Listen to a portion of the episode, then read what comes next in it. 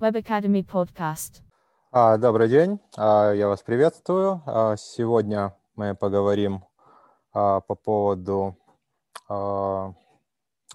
ISC и о том, что это такое, чем занимаются iOS-разработчики и как туда попасть.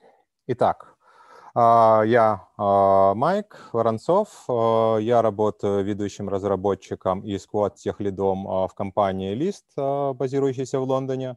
Я работаю iOS-разработчиком с 2010 года, участвую периодически в каких-то конференциях, где делаю какие-то презентации, ну и как хобби читаю курсы в Веб-академии. Итак, а, сегодня мы поговорим о профессии iOS-разработчика, какие у нее есть плюсы и минусы. А, И, собственно, а мы поговорим о том, в чем а, заключается разработка программного обеспечения, что такое экосистема Apple, что такое элементы iOS, что такое iOS, как попасть в App Store, на чем, собственно, пишут софт для iOS. Мы обсудим рынок труда в Украине и в мире, мы обсудим необходимый минимум для начала, ну и в конце поговорим, что дальше, что дальше вы можете делать. А, Как бонус, если у нас хватит времени, я вам расскажу о iOS и Android с точки зрения разработчиков. А, В конце у нас будут, конечно же, вопросы и ответы. А, И после них Наталья продолжит рассказывать вам о дальнейших курсах и вебинарах от Веб-академии. Еще раз хочу подчеркнуть, вы можете оставлять свои вопросы в чате, и лучше оставлять их, пока вы их помните, как только они у вас возникают. А, Но отвечать я на них буду не сразу, а в конце, когда мы дойдем до этого раздела. Итак, а кто такой разработчик программного обеспечения? А для того, чтобы понять, кто такой разработчик, вначале нужно понять, какой у нас цикл разработки программного обеспечения или компонентов а, каждого независимого компонента программного обеспечения. Обычно этот э, цикл состоит из шести э, этапов. Первый этап – это планирование, когда а, менеджер проекта, продукт менеджер собирает какие-то требования, вообще понимание того, нужно это программное обеспечение или нет, нужен этот компонент или нет, ну и, собственно говоря, осознает э, целесообразность его создания. После планирования у нас идет анализ, э, более детальный анализ требований. Анализом требований занимается, как правило, менеджер проекта совместно с бизнес-аналитиком. Бизнес-аналитик – это человек, который хорошо разбирается в целевой, э, как бы, э, в среде того, что будет, где будет разрабатываться программное обеспечение. Например, финансовое приложение, это должен быть специалист по финансам, может быть, э, интернет-банкингу. Если это какая-то игра, соответственно, это должен быть какой-то специалист по разработке и продвижению игр, ну и так далее. Дальше у нас идет а, разработка дизайна приложения и всей платформы. Это может быть э, как графический дизайн, то есть интерфейс пользователя, так и технологический дизайн. Какие технологии будут использоваться для создания этого программного обеспечения, какие технологии для передачи да- и хранения данных, какие технологии для, собственно, взаимодействия с пользователем, будет ли мобильная компонента в этом всем, будет ли поддерживаться iOS, Android, э, веб и так далее. Ну, после этого начинается этап реализации. А, В этапе реализации у нас а, техлидер, а, который участвовал в разработке технологического дизайна, вместе с, а, собственно, с разработчиками разрабатывает то, что создали и разработали э, ну, дизайн на предыдущем этапе. После того, как а, реализация готова, начинается тестирование этого программного обеспечения. А, После тестирования начинается интеграция. Интеграция означает, что, например, приложение выкладывается в App Store или в Google Play Store, или выкладывается на веб-сайт как э, веб-продукт, а также какие-то этапы деплоймента для бэкэнда и интеграции каких-то баз данных, например. После всего этого начинается этап поддержки. Это долгоиграющий этап, когда текущее программное обеспечение поддерживается, когда у него появляются реальные пользователи, весьма вероятно, они начинают его использовать не согласно документациям изначальным, соответственно, возможны какие-то дефекты или новые как бы переосмысление того, что с ним происходит. Соответственно, специалист по контролю качества вместе с разработчиками должен на это реагировать и, собственно говоря, закрывать возможные пробелы. Дальше опять начинается первый этап планирования или следующего компонента, или целиком следующего проекта. Обычно все эти циклы, они идут не совсем последовательно, они идут, грубо говоря, по спирали. Соответственно, когда начинается реализация конкретного дизайна, продукт а, менеджер уже планирует, какой будет следующий шаг, какой следующий компонент мы будем разрабатывать. А, что из себя представляет современная информационная система? Ну, в большинстве случаев это что-то, что имеет как а, пользовательский интерфейс, так и а, что-то, что сидит где-то на сервере. Как правило, у нас пользователи взаимодействуют с интерфейсом это или через мобильное устройство, или через веб-браузер. А, пользователями могут быть как непосредственно клиенты и пользователи нашего приложения, так и а, кураторы, редакторы, а, технический персонал, служба поддержки, им тоже нужен пользовательский интерфейс, им тоже, они тоже являются пользователями нашего приложения, но, может быть, немножко другой части его. Дальше данные об активности этих пользователей, поисковые запросы, ну и вообще сколько, каких кнопок они нажали, попадает в сеть. А, дальше через, э, проходит через э, а, слой безопасности и попадает на API. API — это Application Program Interface. Это интерфейс, э, а, где наша программа может взаимодействовать с тем, что называется backend, то, что сидит на сервере и обрабатывает наши запросы. Как правило, дальше эти данные категоризируются и откладываются в какое-то хранилище данных или запрашивают какие-то данные из хранилища данных. Соответственно, у нас есть а, база данных и, соответственно, а, персонал, который ее поддерживает. А, большинство современных информационных структур, они не просто оперируют с данными из базы данных, они оперируют тем, что называется data lake или big data – это совокупность огромного количества данных, которые сами по себе не представляют особой ценности. Человек из них редко может вынести, сделать какие-то выводы, потому что их слишком много. Но на текущий момент есть э, различные нейронные сети и э, другие, так сказать, средства искусственного интеллекта, которые способны обрабатывать это большие данные, big data, и делать какие-то выводы. Соответственно, После того, как наши данные попадают в базу данных, они обрабатываются и попадают в Data Lake уже в качестве обработанных, и дальше э, могут выдаваться в качестве каких-то ответов через наш API и опять попадать назад э, к пользователям.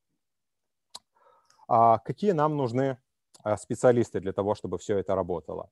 Ну, на мобильной части нам нужны специалисты по iOS, как правило, это язык программирования Swift – а, нам нужны а, специалисты, возможно, по Android.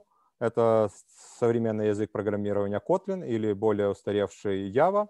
А для фронтенда, как правило, это JavaScript, HTTP5, PHP, может быть, что-то еще. Дальше в части компании могут быть отдельные специалисты, которые занимаются сетевым а, слоем и, собственно, распределенными вычислениями. В меньших компаниях это может быть просто на откупе третьепартийных провайдеров или просто рассчитывать на технологии, которые на текущий момент существуют. Точно самое относится и к безопасности. Большинство компаний используют какой-то уровень безопасности, но, как правило, это может заниматься какие-то партнеры или партнерские компании, которые обеспечивают безопасность. А если это какая-нибудь компания, которая работает с финансами или с какой-то очень ценной пользовательской информацией, которая очень а, тщательно должна храниться, соответственно, им необходимы специалисты по кибербезопасности. Но далеко не всегда. Дальше у нас идут э, бэкэнд. На бэкэнде, а, как правило, нужны специалисты, которые разбираются в Java или Python или Node.js, или, опять же, можно написать бэкэнд э, на Swift при желании. А на бэкэнде нам также нужны специалисты по деплойменту этого самого бэкэнда, деплоймент-инженеры. Как правило, это скриптовые языки, такие как Ruby, Python, опять же, Bash скрипт крайне нужен для этих инженеров. На части базы данных нам нужны специалисты по поддержке базы данных. Обычно это специалисты, которые должны разбираться в SQL а, или NoSQL дата, базах данных, какой-нибудь Elasticsearch, например. А, на Big Data у нас нужны специалисты по Big Data. А, там есть два класса специалистов. Одни специалисты — это machine learning специалисты, специалисты машинного обучения. Они разрабатывают, собственно говоря, модель обучения машины по обработке каких-то данных. Эти модели, собственно, то, что может, позволяет нам обрабатывать эту большую, дан, э, большую дату. Но они разрабатывают только, собственно говоря, самих, сами машины. Они не обрабатывают, не занимаются обработкой этих данных. И дальше у нас есть Data Science специалисты, которые, собственно говоря, подбирают под конкретные данные, под формат конкретных данных, какие именно машины нам нужны и какие выводы можно сделать в результате работы этих машин. Соответственно, это два независимых стека инженеров. Все это а, софтвер-разработчики, разработчики софта и программного обеспечения. Какой у нас рабочий день программиста? А рабочий день программиста не зависит от технологии или языка программирования. На самом деле он даже не зависит от опыта. Просто, соответственно, это масштабируется чуть-чуть больше и э, немножко по-другому распределяется время. Ну, собственно, день начинается обычно часиков в 10 утра и полчаса у нас уходит на то, чтобы проверить а, электронную почту, проверить все чаты, проверить э, все мессенджеры, куда могло прийти какие-то сообщения из удаленных команд или специалистов, которые работают в других часовых поясах. А, нужно какие-то тривиальные вопросы можно ответить сразу, более сложные вопросы важно пометить на потом, чтобы их потом просмотреть и ответить на них более комплексно. Также стоит изучить календарь о запланированных встречах на сегодня. А дальше у нас идет обычно короткий пятиминутный стендап. Стендап — это короткое совещание, которое происходит обычно каждый день, в котором мы обсуждаем а, по очереди, что каждый специалист в команде проделал вчера и что он планирует сделать сегодня. Обычно стендапом он называется потому, что а, обычно он проходит стоя, для того, чтобы а люди не отвлекались на пространственные обсуждения и как можно, были как можно более лаконичны в своих ответах. Соответственно, обычно это занимает до пяти минут в любой команде. Дальше обычно у нас э, по результатам этого стендапа возникают какие-то вопросы и обсуждения, и они выносятся отдельно для того, чтобы не вовлекать всю команду, где вы можете обсудить и согласовать какие-то детали по поводу планирования следующего дня с вашими коллегами конкретными коллегами, с которыми у вас есть вопросы. Обычно на это уходит порядка получаса. Ну, на этом времени можно сделать перерыв э, на кофе или перекур. А дальше, собственно, садимся, начинаем отвечать на важные письма. Когда важные письма отвечены, э, начинаем смотреть, что у нас на сегодня запланировано, и писать какой-то код, заниматься разработкой. А дальше очень важная часть э, процесса разработки — это ревью кода. Соответственно, когда мы пишем, работаем над какой-то задачей, мы как бы у нас замыливаются глаза, и мы не начинаем не обращать внимания на какие-то вещи, которые мы уже воспринимаем как данность. Соответственно, очень важно, чтобы кто-то другой, кто понимает вашу задачу и понимает, что вы именно разрабатываете, но не участвовал в самой разработке, чтобы он просмотрел ваш код на предмет каких-то тривиальных ошибок, отчепяток и прочего. А, соответственно, этот этап называется код-ревью, когда мы смотрим код других разработчиков. А, дальше после код-ревью до обеда еще час можно уделить, э, собственно, изучению документации э, для того, чтобы понять о том, что, может быть, какие-то новые технологии использовались э, другими разработчиками. Ну или если ничего нового вам не попалось, то написанием кода. Дальше один час перерыв на обед. А потом в жизни разработчика идет огромное количество совещаний. Это могут быть как изучение каких-то требований, согласование требований, какие-то конференции, тренинги, презентации, планирование и так далее. Соответственно, нам к этим всем тренингам и совещаниям нужно подготавливаться. А, потом, собственно говоря, где-то на часик у нас идет это самое совещание. А, после совещания, для того, чтобы прийти в себя, опять можно попить кофе полчасика. А, дальше каждый день стоит изучать что-то новое, что появляется в вашей области, и для того, чтобы быть более как бы на острие а, того, что вы делаете.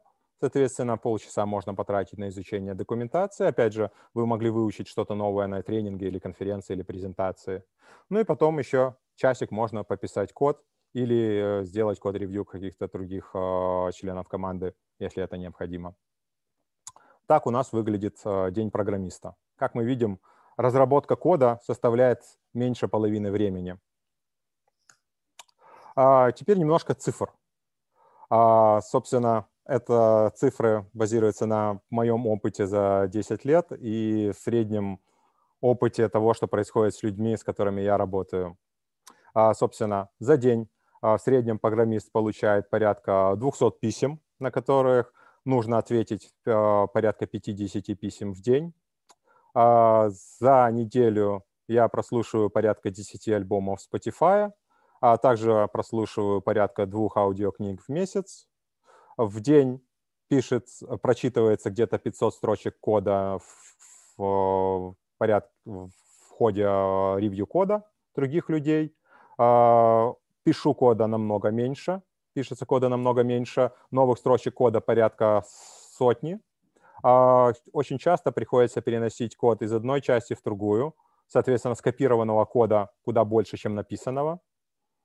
А дальше выпивается а, порядка четырех чашек кофе в день в среднем. Вот. На пятидневную рабочую неделю обедов съедается обычно меньше, чем запланировано. Так живут программисты. Вот. В чате приходится проводить порядка 30 минут в день, ну и читать довольно большое количество документации. На самом деле, во многом очень серьезная часть рабочего времени — это чтение документации, понимание документации. Теперь э, давайте поговорим немножко про Apple и iOS. А, в первую очередь, Apple — это экосистема. Apple — это самая большая и самая дорогая компания на текущий момент э, вообще в мире, во всех отраслях. А в чем их успех? том, что они создают очень успешную экосистему. Экосистема — это означает, что э, телефон и, и компьютер, они работают хорошо. Если у вас есть э, Windows компьютер и э, какой-нибудь iPhone, это хорошо. Но если у вас Mac и iPhone, это намного лучше, чем отдельно Mac или отдельно iPhone, потому что они умеют взаимодействовать между собой. И чем больше у вас есть продуктов из экосистемы Apple, тем лучше они между собой взаимодействуют, и тем лучше они работают, и тем лучше э, для пользователя. Соответственно, чем больше пользователь покупает продуктов Apple, тем больше он э, хочет, более мотивирован покупать новые продукты Apple. Это как наркотик. Вот, соответственно, Apple создает, старается создавать э, полную как бы сферу а, покрытие всех э, необходимых э, потребностей человека в IT. Ну, собственно говоря, они создают как софт, так и какие-то железяки. Ну, среди железяк, безусловно, это Маки. Это то, чем Apple, чем Apple вышел на рынок и чем они знамениты. А, потом они создали iPhone, а также iPod и iPad, которые используют уже операционную систему. Они создали Apple Watch, они создали Apple TV. С 2010 года они создают э, процессоры для своих айфонов. И с 2020 года, кто не знает, Apple начали выпускать свои собственные процессоры для компьютеров. И ну, на текущий момент э, показывают результаты в три раза более э, результативные, скажем так, чем э, Intel процессоры. Э, также в экосистему входит огромное количество софта.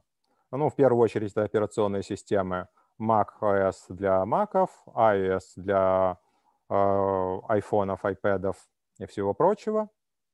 Вот, у нас есть магазин приложений, а, самый большой, для каждой, собственно говоря, железяки существует свой а, магазин приложений.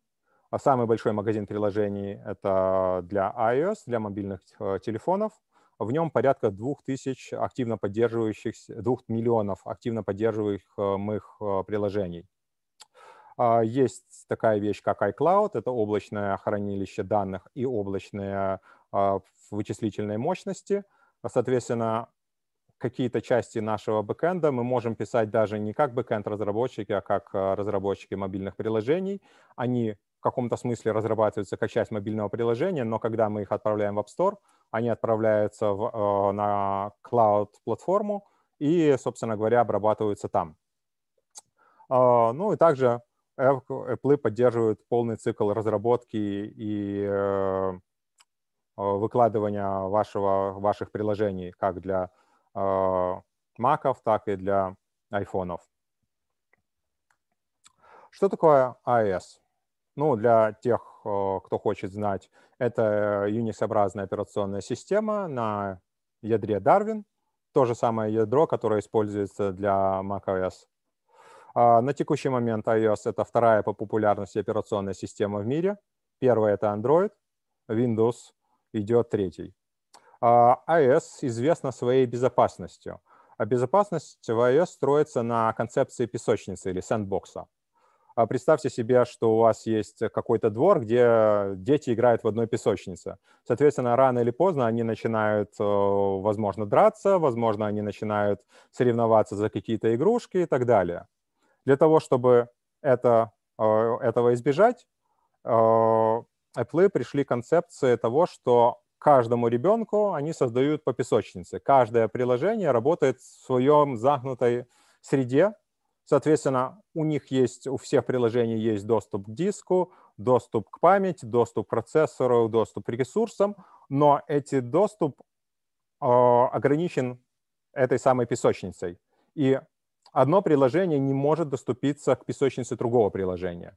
Если у нас одно приложение хочет поделиться каким-то файлом с другим приложением, это не значит, что оно пустит э, другое приложение к себе в песочницу. Это значит, что оно это файл упакует в специальный контейнер и передаст его в другую песочницу, где в другой песочнице этот файл получится и дальше может быть обработан. На этом построена безопасность. Uh, iOS — это также uh, среда разработки, среда разработки Xcode, которую, о которой мы поговорим чуть-чуть позже. IOS — это очень большое количество документации, также это очень хороший а, саппорт и очень хорошая быстро развивающаяся комьюнити, где вы можете пообщаться с разными людьми и получить э, ответы на все ваши вопросы. А, языки программирования для iOS — это Objective-C или Swift на текущий момент. И на текущий момент у нас есть две концепции создания пользовательского интерфейса.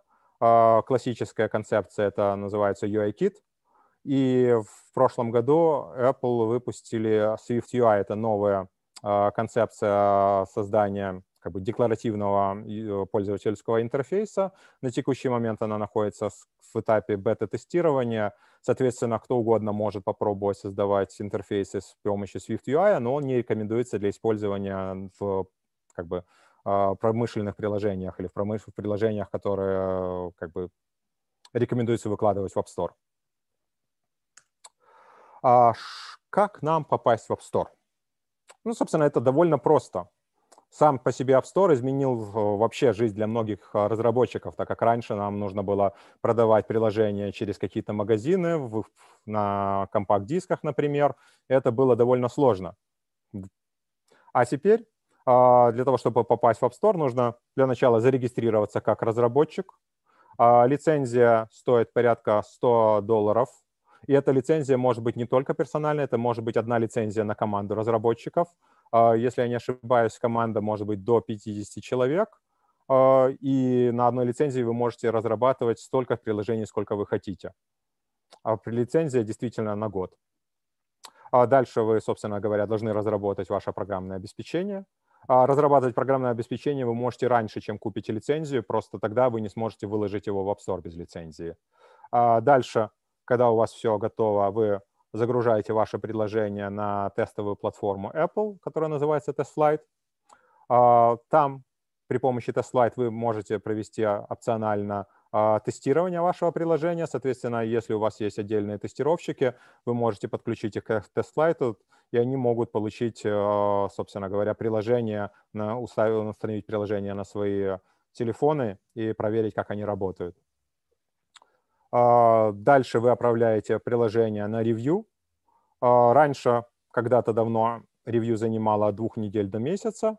А, на текущий момент это намного лучше. Обычно ревью занимает несколько часов. В особо сложных случаях, когда приложение очень комплексное и очень сложное, и если это совпадает с тем, что Apple, например, выкладывают новую операционную систему или заняты чем-то еще, то иногда это может занимать неделю хотя это крайне-крайне редко. Ну и вуаля, ваше приложение в App Store. На чем а, пишется софт для iOS? А, у нас есть а, в первую очередь среда разработки. А, называется она Xcode. А, Xcode работает только на Mac. Соответственно, для того, чтобы начать разработку, вам нужен полноценный Mac. Вы можете попытаться запустить э, macOS на виртуальной машине, но я бы не советовал это делать. Все равно обычно они не работают хорошо. Поэтому очень настоятельно рекомендую для разработки использовать все-таки настоящие маки. А сам Xcode, он э, бесплатен. Э, его можно просто скачать из App Store. Среда разработки настроена, готова к использованию сразу после того, как вы ее установили. А, в нее входят все необходимые а, симуляторы, дебаггеры, компиляторы, все вместе в одном пакете. А, Xcode считается, что он обладает одной из лучших документаций в индустрии вообще разработки программного обеспечения. Она довольно полная, довольно понятная. Есть очень много каких-то гайдлайнов или рекомендаций, как вам строить ваш программный продукт. А, единственное, что, естественно, она идет на английском языке. Вот. И, собственно, для того, чтобы быть успешным разработчиком, вам рано или поздно нужно будет э, выучить английский язык. Ну и, по сути, Xcode — это единственный необходимый инструмент для того, чтобы а, быть разработчиком для iOS. А, Objective-C — это классический язык программирования для iOS — а, он появился как язык программирования в 1984 году. Он номинально кроссплатформенный, однако с 2000-х годов он использовался, насколько я знаю, только Apple. Я не слышал, чтобы где-то еще он использовался. А, он построен как надстройка над C. Это означает, что код, который вы пишете на Objective-C, будет а, преобразован вначале в классический код на C, а после чего компилируется компиляторами для языка C. А, Objective-C, он а, фундаментально связан с объектно-ориентированным программированием. Он развивался вместе с объектно-ориентированным программированием и не мыслим без него. А, как следствие предыдущих пунктов, у Objective-C очень высокий порог вхождения. Для полноценного понимания Objective-C вам нужно хорошо изучить C, вам нужно изучить принципы объектно-ориентированного программирования, вам нужно изучить и понимать принципы работы с памятью, принципы работы с указателями и так далее. Что, собственно, достаточно большой багаж знаний, а, прежде чем начать разрабатывать первое приложение для iOS. Ну и на текущий момент Objective-C вытесняется Swift очень быстро. Ну и ожидается, что через пару лет Objective-C останется только в каких-то старых проектах или как код, который нужно просто поддерживать и потихонечку преобразовывать в Swift. Swift. Swift — это новый язык программирования, который разработан Apple, а, в 2014 году представлен публике. А, в тот момент, когда они его представили, они его выпустили как а, open source язык. Соответственно, на текущий момент это один из самых передовых и быстро развивающихся языков программирования. Он полностью кросс-платформенный, Соответственно, а, код, написанный на Swift, используется для iOS. Также на Swift пишут программы для Mac. На Swift можно писать программы для Linux, и с э, этого года официальная поддержка Windows для Swift существует. На нем пишут как программы и пользовательские интерфейсы, которые ориентированы на пользователей, так и бэкэнд-сервисы. На текущий момент с 2014 года уже разработано 5 версий языка Swift. Для Objective-C за 30 лет было всего лишь две версии. Это на тему скорости развития языка. Он независим от C, но он полностью совместим с C, Objective-C и C++. Это означает, что код, написанный на C, вы можете легко интегрировать в Swift. И, в принципе, на, на, преде, на, при использовании его в правильной среде разработки вы можете использовать в, на языке C код из Swift точно так же в обе стороны. Он использует объектно-ориентированное программирование, и можно использовать все принципы объектно-ориентированного программирования, но Swift старается двигаться дальше и использовать какие-то более современные, более понятные методики программирования, например, э, протокольно-ориентированное программирование или э, функциональное программирование. А Swift э, type-safe язык программирования, это означает, что у вас, когда вы определяете какие-то куски кода, вы для него задаете, какого типа этот кусок кода должен быть, как он должен работать. И он, э, то, что вы для него задали, он не может изменяться в ходе написания программы. Ну, для сравнения, на JavaScript вы можете создать какую-то переменную, вы можете в эту переменную вначале добавить э, строку, потом задать в нее число, а потом вообще какую-то функцию. И JavaScript будет не против. И это на самом деле довольно часто используется. В Objective-C когда вы создаете какую-то переменную, вы знаете, какого типа эта переменная, и вы не можете ее переопределять как переменные другого типа. Соответственно, программы, написанные на Swift, они более понятны, и они ну, как бы более правильные, они э, защищены, так сказать, у них защита от дурака. Вы вряд ли сделаете какие-то грубые ошибки. Э, у Swift, сам Swift, он open source, это означает, что огромное количество разработчиков со всего мира могут участвовать э, в разработке этого языка и вносить свои предложения.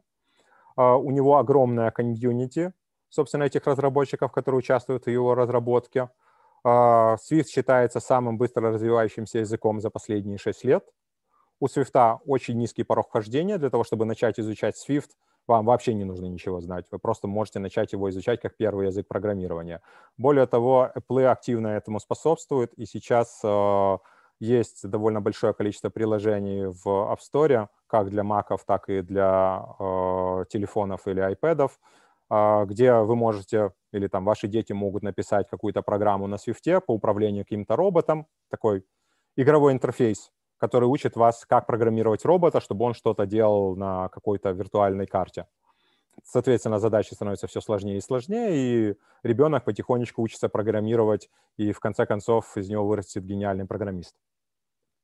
Ну и, собственно говоря, а, внизу а, программа для вывода, например, Hello World на а, Swift, всего две строчки кода, и такая же программа для, на Objective-C, 10 строчек кода. Причем эти строчки кода, которые, э, как говорится, без 100 грамм не разобраться. Сложно понять, что-то здесь происходит, если вы не понимаете Objective-C. Ну, а теперь поговорим немножко о рынке труда. Итак, э, для начала по Украине. Э, зарплаты для программистов Swift, они соответствуют средним зарплатам по IT-индустрии. Для начинающих разработчиков зарплаты колеблются порядка 700-800 э, долларов в месяц. Дальше вы можете э, в течение пары лет развиться и стать просто обычным разработчиком с зарплатой порядка 2000. Ну и со временем у вас есть перспективы стать э, ведущим разработчиком на проекте с зарплатами вплоть до 4000 в месяц. А что по, по поводу потребностях в программистах. А, это средняя потребность по iOS-разработчикам, вакансия на сайте Dow.ua. А, на текущий момент колеблется порядка 400 а, вакансий одномоментно на портале. И в среднем сейчас мы можем видеть, что у нас идет порядка 30 откликов на одну вакансию. Это означает 30 человек на место. Это в IT-индустрии в среднем для всех программистов, всех технологий. Для iOS или э, программистов по, на Swift у нас э, количество вакансий намного меньше. В среднем порядка 5-6 вакансий висит одномоментно. Но мы можем видеть, что количество откликов на эти вакансии тоже намного меньше. Соответственно, в среднем у нас идет 15 человек на место конкурс. Так что, несмотря на то, что потребность в IT-специалистах намного меньше, шансов найти работу для, это для начинающих программистов с опытом года меньше одного года, намного больше в области так раз iOS или macOS разработки. А что у нас для тех, кто хочет подобно поросенку Петру завести трактор и уехать куда-нибудь? А, я привел статистику, нашел статистику по работе в Германии, а, в Соединенном Королевстве и в Соединенных Штатах. А, в среднем у нас получается порядка 50 тысяч евро зарплата в Европе и 90 тысяч зарплата в Штатах.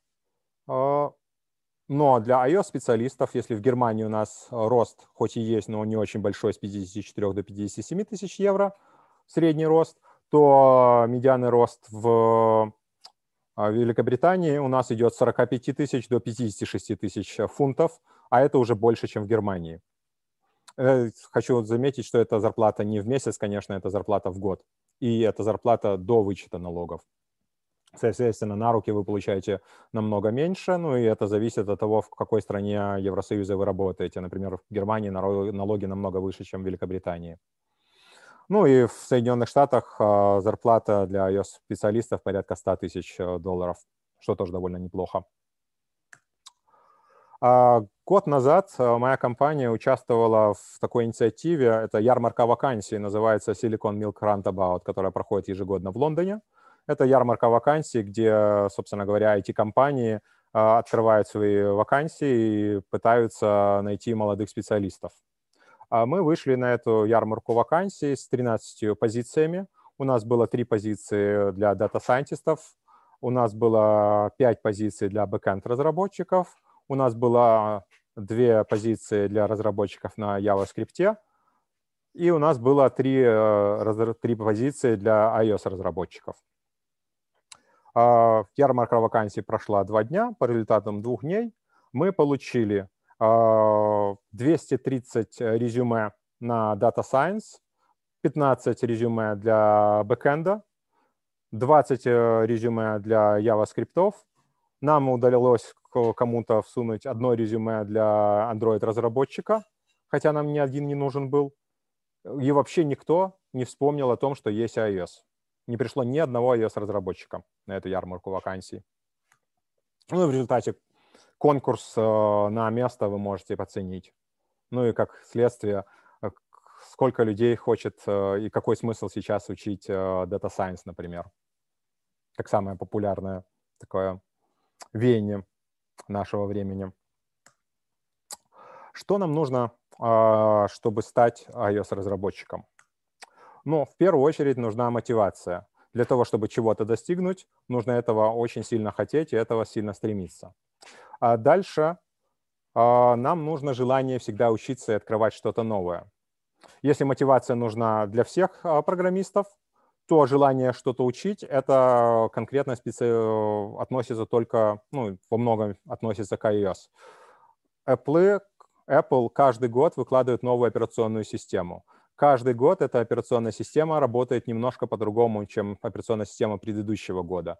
Каждый год они выкладывают новые технические способности и новые э, методы разработки. Соответственно, то, что было, те знания, которые были у меня два года назад, они более нерелевантны. Мне каждый год приходится изучать тонны документов и понимать, как оно работает сейчас, как оно работает именно в этом 2000 году, как оно будет работать в следующем году всегда открывать что-то новое и держать себя открытым для новых знаний. Всегда. Если мы говорим о бэкэнде, то я знаю многих программистов, которые изучили Java, поработали несколько лет как Java-разработчики, достигли какого-то уровня, потом устроились э, э, в какой-нибудь Luxoft на поддержку какого-нибудь банковского приложения, Вот, и в течение 10 лет они работают на одном и том же приложении, на одном и том же проекте, поддерживая одну и ту же технологию, у них вообще нет никаких изменений, вообще ничего нового учить не надо. И они вполне довольны. Так что это очень большая разница. Хотите ли вы все время учить что-то новое или хотите выучить что-то и забыть, и сидеть, и вариться без какого-либо профессионального роста в одном и том же бульоне все время. А дальше нужен очень хороший английский, минимум на уровне чтения какой-то технической документации. Вам он не нужен прямо сейчас, но это складывается с мотивацией. Вам нужна очень сильная мотивация, чтобы его быстро выучить, так как вся документация для iOS идет на английском языке, большинство комьюнити общается на английском языке, так как а, Apple выкладывают новые версии Swift несколько раз в год, то, грубо говоря, книжка, а, особенно русскоязычная книжка, написанная для Swift и выданная в этом году, она будет не в Свифте этого года, она будет о Свифте в лучшем случае, который был два года назад, а это будет совсем другой язык программирования, который вам уже не нужен. А, вам нужен Mac. А, с Mac довольно просто. Сами Mac, конечно, могут показаться дорогими, но вопрос в том, что Apple очень сильно заботится о поддержке э, своих маков, и сами маки, они очень высокопроизводительные. Соответственно, для того, чтобы начать разработку или начать учиться, вам достаточно маков 2012 года. Лучше, конечно, новее, но 2012 года Mac вполне подойдет для того, чтобы что-то разрабатывать. Ну и желательно, чтобы у вас был постоянно быстрый интернет, для того, чтобы можно было быстро найти ответы на ваши вопросы, для того, чтобы можно было обновить документацию, ну и сам Xcode, для того, чтобы скачать его из App Store, он весит порядка 10 гигабайт в заархивированном состоянии. А, что дальше после окончания этого вебинара? А, вы можете пройти другой а, вебинар, представляемый Веб-академией. Это пошаговый план развития iOS-разработчика, который я буду читать в течение двух недель. Вы можете поставить э, себе Swift Playground. Это приложение, то, что я говорил, для управления какими-то играми и написания каких-то игровых вещей для в первую очередь для детей, но для любых начинающих разработчиков это очень хорошая возможность попробовать, посмотреть, что такое Swift и попробовать ему поучиться. А вы можете пройти курс а, «Мобильная разработка для iOS. Начало», который будет стартовать в декабре. Вы можете подумать параллельно с курсом пройти и чуть-чуть улучшить свой уровень английского языка. Когда ваши знания по мобильной разработке и курс английского будет позволять, вы можете попытаться найти работу а, младшего iOS-разработчика. В Украине есть огромное количество компаний, которые с радостью нанимают iOS-разработчиков а, практически любого уровня. А, они не всегда ищут их, естественно, но стоит за ними следить, компании вроде Software Макиев, они обычно набирают разработчиков два раза в год, и они предоставляют очень неплохой а, курс молодого бойца по поводу того, как происходит разработка конкретно у них, какие конкретно у них есть проекты, как вообще это все происходит у них. Ну, также есть огромное количество больших компаний, которые а, занимаются разработкой для западных партнеров, Luxoft, Infopulse, SoftServe, IPAM, тысячи их в Украине. А, вы можете параллельно разработать и выложить какой-то маленький проект в App Store. А, курса «Мобильная разработка начала» будет вам достаточно для того, чтобы написать э, базовое простое э, приложение. И если у вас будет приложение в App Store, то ваши шансы найти какую-то работу в какой-то компании ну, возрастут очень существенно.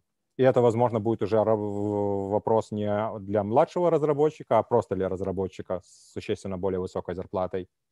Ну и дальше вы можете пройти курс а, «Мобильная разработка iOS развития», а, где мы будем говорить о более правильном построении архитектуры, правильным методикам написания кода и вообще того, как более правильно разрабатывать а, iOS-приложения для того, чтобы они были более масштабируемы и более легкие в адаптации.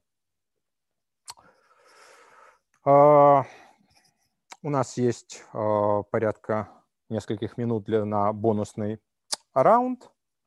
А здесь а, я могу, а, я хочу обсудить а, разницу между Android, собственно говоря, и iOS или Apple против Google. Ну, собственно говоря, на 2020 год у нас есть статистика по количеству как бы, мобильных телефонов на операционную систему.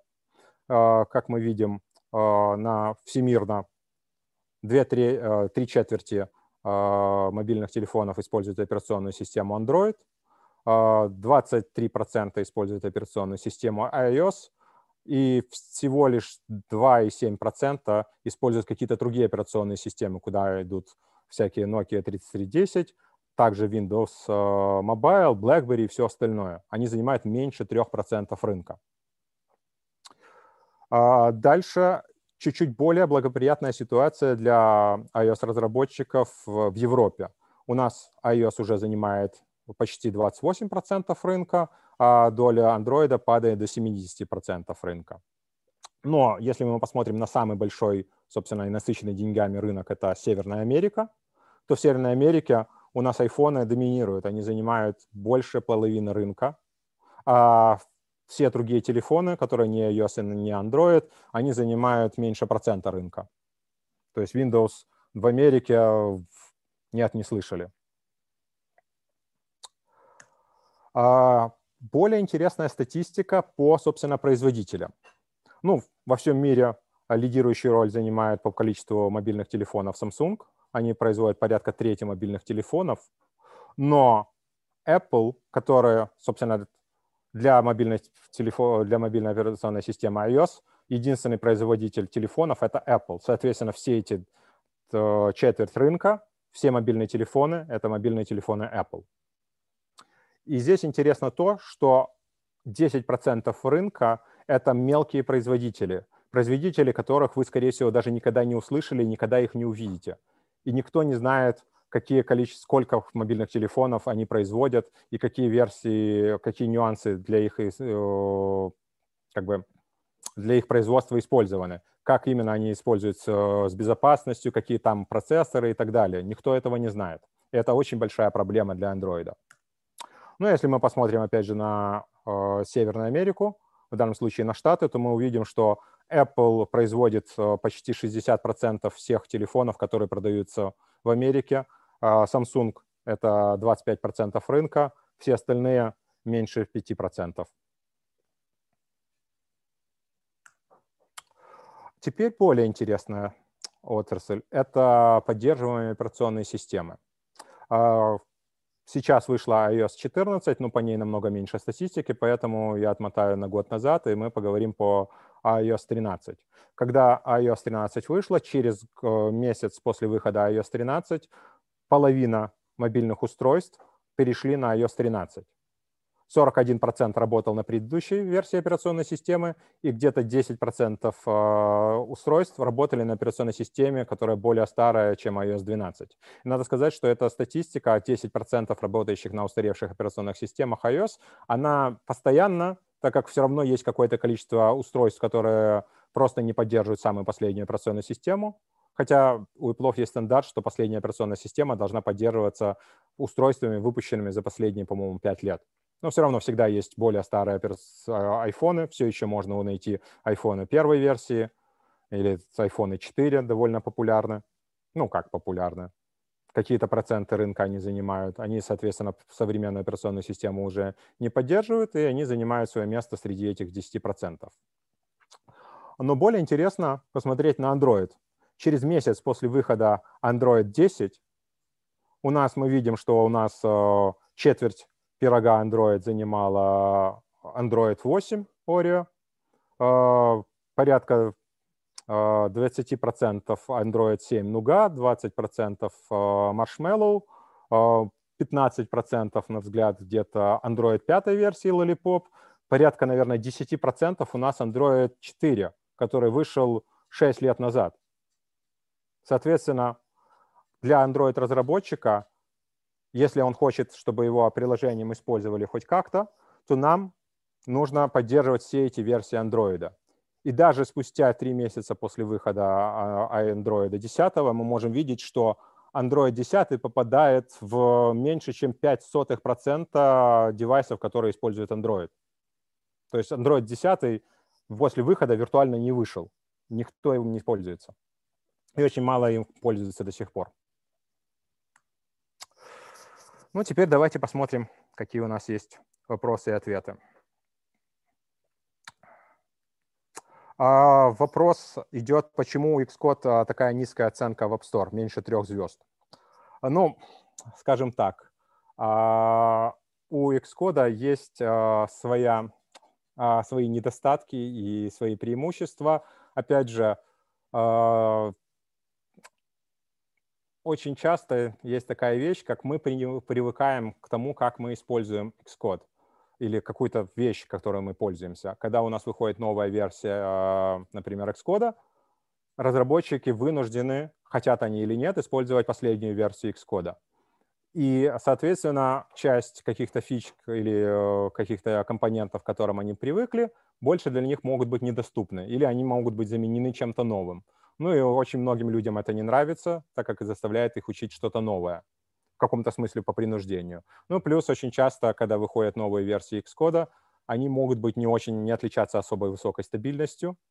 А, то есть у них все равно стабильность выше, чем, например, а, Android Studio, но люди, избалованные Apple, а, могут считать это недостаточной стабильностью, соответственно, со временем, к концу этого года, рейтинг Xcode обычно вырастает до 4 звездочек, а потом выходит новая версия Xcode, которая опять падает до двух-трех звездочек. Это тренд, который существует уже на протяжении десятилетий.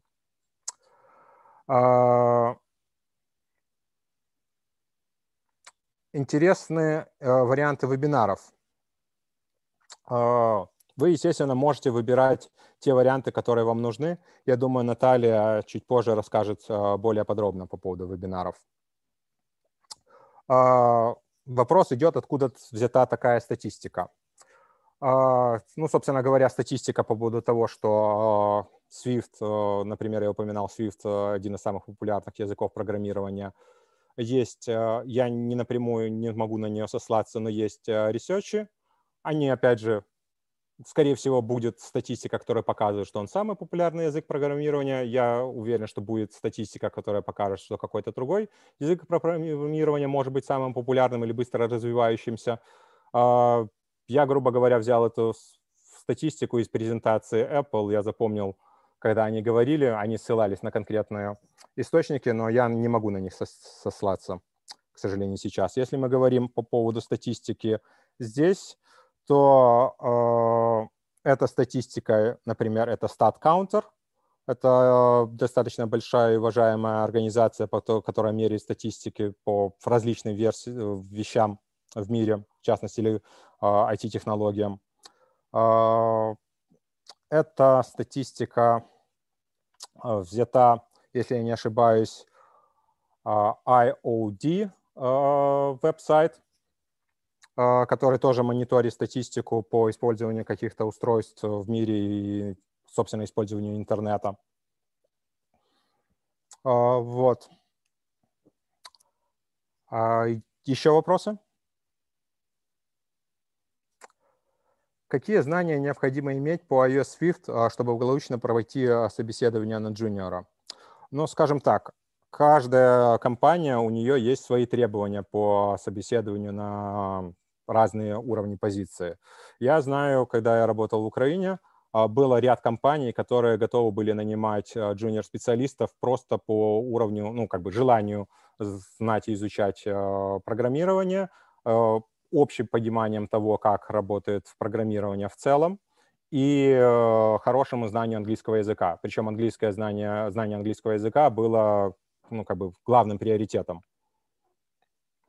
Вот. Обычно это умение написать какое-то базовое приложение на несколько скринов, э, понимание языка Swift, э, желательно принципы безопасной работы с э, как бы с памятью, чтобы у нас не было каких-то проблем и не наступания на популярные грабли. Что-то на таком уровне. Главное, опять же, я подчеркну, для джуниор-специалистов больше показать не ваше конкретное знание чего-то, а ваше желание учиться.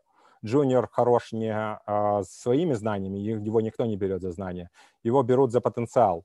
Если вы можете убедить, что вы очень сильно хотите учиться и что вы можете быстро учиться, то собственно говоря, это то, что хотят от вас услышать. А, присоединяюсь к вопросу о знаниях. Насколько важна теория при собеседовании на первую работу и где взять эту теорию? Ну, часть теории у нас будет проходить, например, на курсах веб-академии. А, общие знания по информационным технологиям сейчас зачастую не являются нужными. Но что здесь важно понимать? У вас есть, а, у нас есть курс молодого бойца для iOS, например, который я читаю за два месяца, вот, который позволит вам написать первую базовую программу для iOS и выложить ее в App Store. А, причем фактически для начала прослушивания этого курса вам вообще не нужны никакие знания понимание того, как запустить какую-то программу на Mac и, я не знаю, как печатать что-то. Вот. Но проблема в том, что со временем роста для того, чтобы перейти, например, на позиции синера, вам нужно будет знать очень много. Вам уже нужно будет понимать теорию сложности, теорию алгоритмов, вам нужно будет знать э, теории оптимизации, вам нужно будет досконально знать э, язык программирования C и Objective-C, потому что, возможно, вам нужно будет интегрировать какие-то платформы, которые разработаны для Objective-C. Это вам не нужно, естественно, для первого собеседования, но это то, во что вам стоит инвестировать с самого начала. если вы проходите какие-то курсы в институте или в университете по поводу программирования, то эти курсы вам, безусловно, очень сильно помогут дальше. А, про что нужно думать в начале пути освоения АЭС? Первое, как программировать, какие приложения создавать, как продавать свои приложения, а, нужно ли думать о бизнес-составляющей.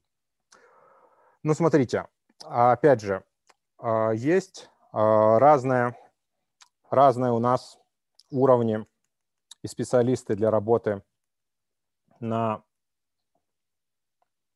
проекте. Кроме того, что нам нужен программист, нам нужны еще специалисты, продукт-менеджеры, нам нужны аналитики и так далее. Все эти специалисты, им хорошо бы знать какие-то базовые знания по написанию программного обеспечения.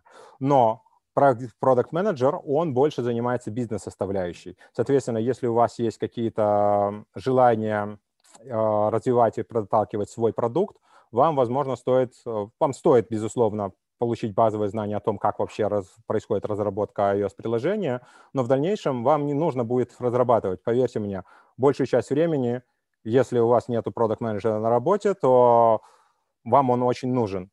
А и продукт менеджер у него не будет э, тот, кто составляет какие-то бизнес-планы и вообще представляет, как это приложение будет использоваться, он не будет писать код. У него просто не будет на это времени.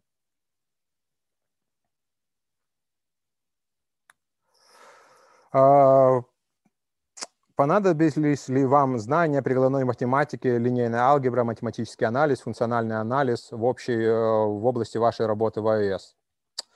А, линейная алгебра однозначно. А, собственно, если мы говорим о какой-то трехмерной графике, то вся трехмерная графика — это не просто вы добавляете объект, потом вы этот объект вращаете и что-то с ним делаете, как это происходит там в каких-то 3D-играх или 3D-редакторах. Трехмерная графика — это работа с матрицами, это работа с очень сложной линейной алгеброй. То есть любая операция, что вы делаете с трехмерной графикой, по большому счету, это у вас есть матрица чего-то представления на экране, и вы на нее накладываете какие-то дополнительные матрицы какие-то базовые вещи или, ну, собственно, есть какие-то фреймворки и какие-то э, утилиты, которые позволяют вам программировать э, трехмерную графику куда более просто на обывательском уровне, но все равно для того, чтобы ее досконально понимать, вам нужно хорошо знать линейную алгебру. Это точно. Э, математический анализ, функциональный э, анализ, функциональный анализ, пожалуй, а, нет, но математический анализ нужен для теории как бы сложности, для того, чтобы понимать, как можно оптимизировать программу. А, также мне, конкретно мне, приходилось работать с а, программами, которые занимаются криптографией, шифри, шифрованием, передачей данных через какие-то сети. Там мне нужно было довольно много знаний, которые я получил в университете, в частности, математический анализ, э, возможно, даже функциональный анализ. Дискрет, э, дискретный анализ и дискретная математика — это то, на чем построена вообще основа программирования. Они необходим, не, не являются необходимыми для начала или даже для какого-то среднего уровня, но для полного понимания того, что у вас происходит в системе, а, как вообще процессор обрабатывает ваш э, программный код, собственно, он обрабатывает их по законам дискретной математики, и это довольно важно. Спасибо за внимание.